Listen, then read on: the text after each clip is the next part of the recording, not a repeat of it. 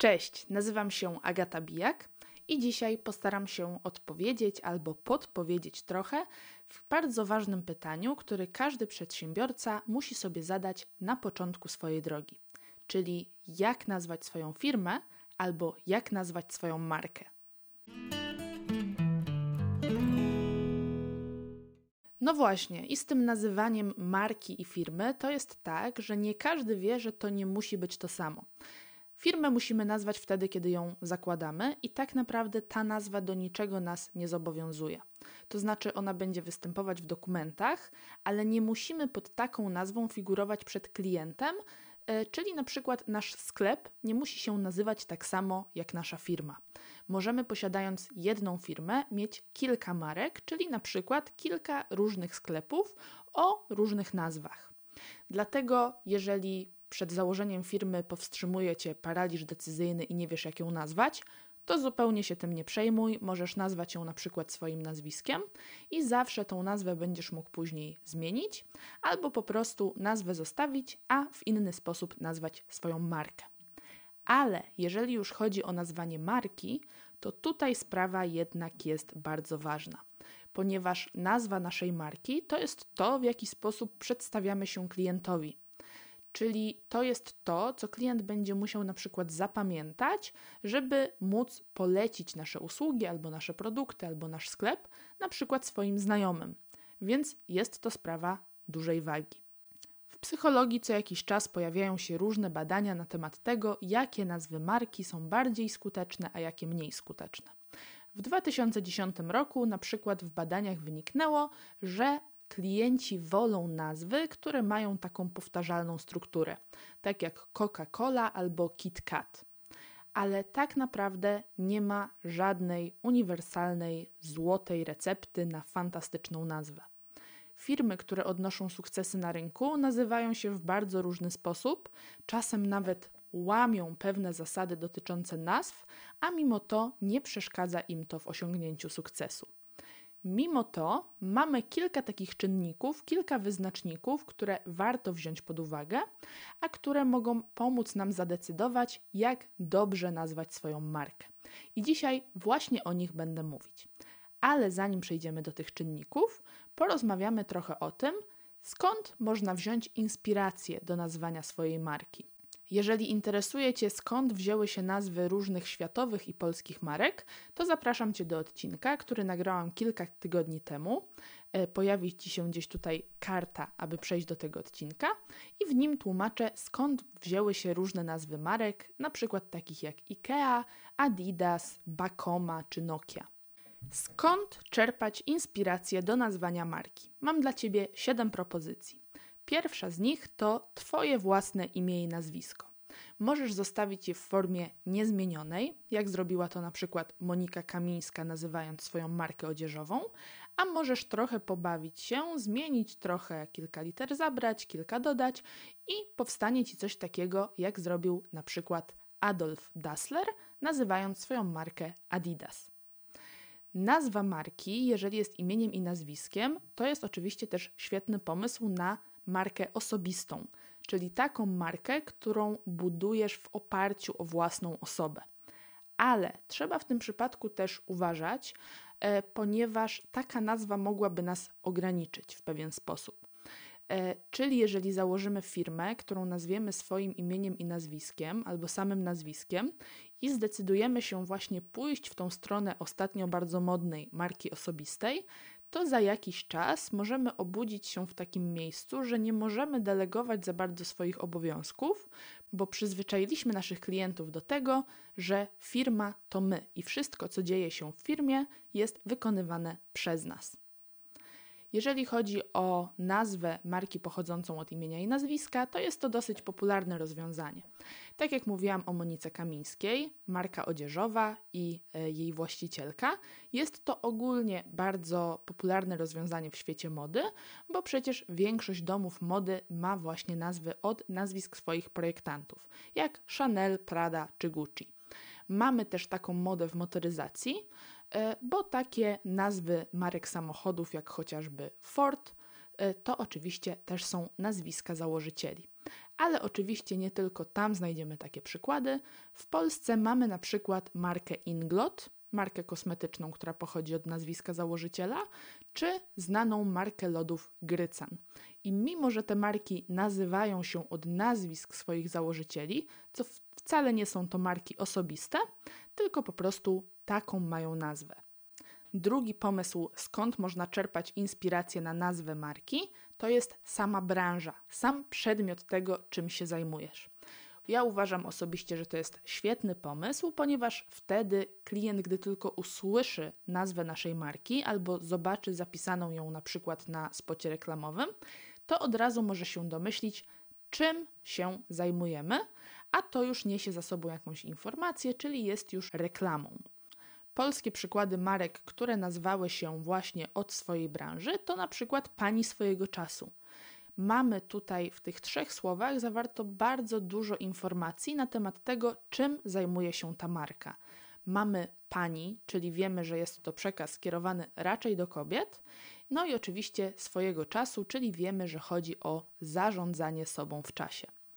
Byłam też kiedyś w fantastycznej restauracji, która nazywała się Zgór Burger i była dokładnie tym, czym się nazywa, czyli był to burger umieszczony w polskich górach. Bardzo fajna nazwa. Nie dość, że fajnie brzmi, to gdy zobaczyłam ją na mapach Google'a, to od razu wiedziałam, czego się spodziewać i że właśnie tam chcę zjeść dzisiejszy obiad. Tutaj jednak również musimy uważać na pewne ograniczenia. Jeszcze bardziej niż w formie nazwiska, nazwa marki pochodząca od branży może nas bardzo ograniczyć, ponieważ możemy nie przewidzieć tego, że za jakiś czas będziemy chcieli rozszerzyć swoją działalność o takie tematy, które w tej pierwotnej nazwie się nie mieszczą. Można zauważyć taką sytuację na przykład w marce Drutex.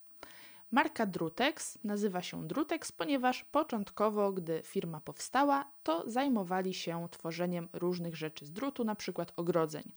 Jednak w pewnym momencie marka zaczęła się rozwijać e, i do dzisiaj się nazywa Drutex, ale dzisiaj już bardziej zajmują się na przykład produkcją okien. No i mamy tu delikatny zgrzyt, bo jeżeli klient nie zna się na firmach budowlanych, to może się nie domyślić, że Drutex to może być dobry producent okien. Oczywiście, z tego co wiem, to marka sobie i tak świetnie radzi, ale takiej sytuacji raczej wolelibyśmy uniknąć, ponieważ chcemy, żeby nasza nazwa była prosta, łatwa do zapamiętania, fajnie, gdyby była sensowna i informowała klienta właśnie na przykład o tym, czym się zajmujemy, ale na pewno nie chcemy, żeby wprowadzała go w błąd. Kolejny pomysł na nazwę marki to akronimy. Może być to na przykład akronim stworzony z litery naszego imienia i naszego nazwiska, albo jakichś innych znaczących rzeczy. Dzięki temu plusem jest to, że mamy krótką nazwę i raczej unikalną. Ale mamy też minus, czyli raczej te literki nie tworzą nam żadnego sensownego ciągu, więc może być to trudne do zapamiętania dla klienta, a dodatkowo e, nie informuje nas też za bardzo o niczym, czym się firma zajmuje. Nazwy z akronimów to chociażby IKEA, H&M albo H&M, czy też CCC. Przechodzimy do ciekawej kategorii. Inspiracje możemy czerpać z sugestii, którą chcemy przekazać naszym klientom. Ja uwielbiam taką, takie nazwy e, i polegają one na tym, że bierzemy coś, co chcemy, by kojarzyło się z naszą firmą. E, chcemy zasugerować klientowi, czego ma się po naszej firmie spodziewać. Czyli albo przemycamy w nazwie jakieś wartości, albo to, czym się zajmujemy, e, albo to, jaką jakość, jakie doświadczenie dostarczymy naszemu klientowi. E, I te nazwy są całkowicie różne. Z polskiego podwórka przykłady, jakie przygotowałam, to na przykład Prosta Kostka, czyli firma, która zajmuje się produkcją mydła mamy prosta kostka. Kostka sugeruje na mydło, czyli już wiemy, możemy się domyślić, czym firma się zajmuje, a prosta sugeruje na prosty skład, czyli raczej jakieś ekologiczne podejście, e, jakieś bardziej naturalne składniki. Drugim przykładem z polskiego podwórka jest co prawda zagraniczna nazwa, ale marka jest polska, czyli Wooden Story. Jest to marka, która zajmuje się przygotowywaniem drewnianych zabawek dla dzieci. I mamy oczywiście tą informację już w nazwie, no bo wooden, drewniane, a story kojarzy nam się nie tylko z opowieściami, ale też z bajkami, czyli z dziećmi. Świetną nazwą jest też nazwa marki Pan tu nie stał. Jest to taki trochę żart, e, trochę nawiązanie do naszej tutaj lokalnej historii. I dla każdego, kto szuka jakichś pamiątek, jakichś gadżetów związanych z PRL-em, na pewno będzie jasne, że firma Pan tu nie stał zajmuje się właśnie tym okresem w historii Polski e, i rzeczami właśnie nawiązującymi do tamtych czasów. Nazwy mogą być też symboliczne, czyli możemy sobie wybrać jakiś symbol, który reprezentuje pewne wartości czy to, co chcemy przekazać klientom, i w ten sposób nazwać markę. Tak stało się na przykład e, w marce Nike, która nawiązuje do Nike, czyli bogini zwycięstwa, a oczywiście na tym zależy tej marce, żeby kojarzyć się ze zwycięstwem, z pokonywaniem własnych słabości. Podobnie zrobiła marka DAF, ponieważ biorąc nazwę od białego, czystego, niewinnego gołąbka, od razu stworzyła skojarzenia z tym, że ta ich marka też jest taka niewinna, prosta, czysta i nieskazitelna. Oczywiście możemy też się zupełnie nie przejmować symbolizmem i po prostu nazwać naszą markę w fajny, ładny sposób, tak jak zrobiły to na przykład cztery szpaki. Albo możemy też zabawić się e, w pewną grę słowną, możemy użyć trochę humoru, tak jak zrobiła to marka Anacomito, pisane łącznie, albo Słoń Torbalski. No dobrze, Chcesz nazwać swoją markę, wiesz już skąd można czerpać inspirację, może masz jakieś własne pomysły i polecam Ci na tym etapie wypisać wszystkie pomysły, jakie masz na nazwę swojej marki. I teraz możesz sprawdzić po kolei, czy te nazwy będą zgodne z tymi czynnikami, o których Ci opowiem. Pierwszy czynnik to jest to, czy nazwa jest dostępna dla klienta czyli czy klient będzie mógł ją z łatwością odczytać, wypowiedzieć na głos, zapisać, zapamiętać, powiedzieć dalej. E, weź też pod uwagę, na jaki rynek chcesz wkroczyć. Jeżeli chcesz działać tylko na terenie Polski, no to nazwa może być polska, może być jakaś abstrakcyjna, ale zrozumiała dla Polaków, albo może być zagraniczna, upewniając się, że polski odbiorca będzie wiedział, jak ją przeczytać i zapisać.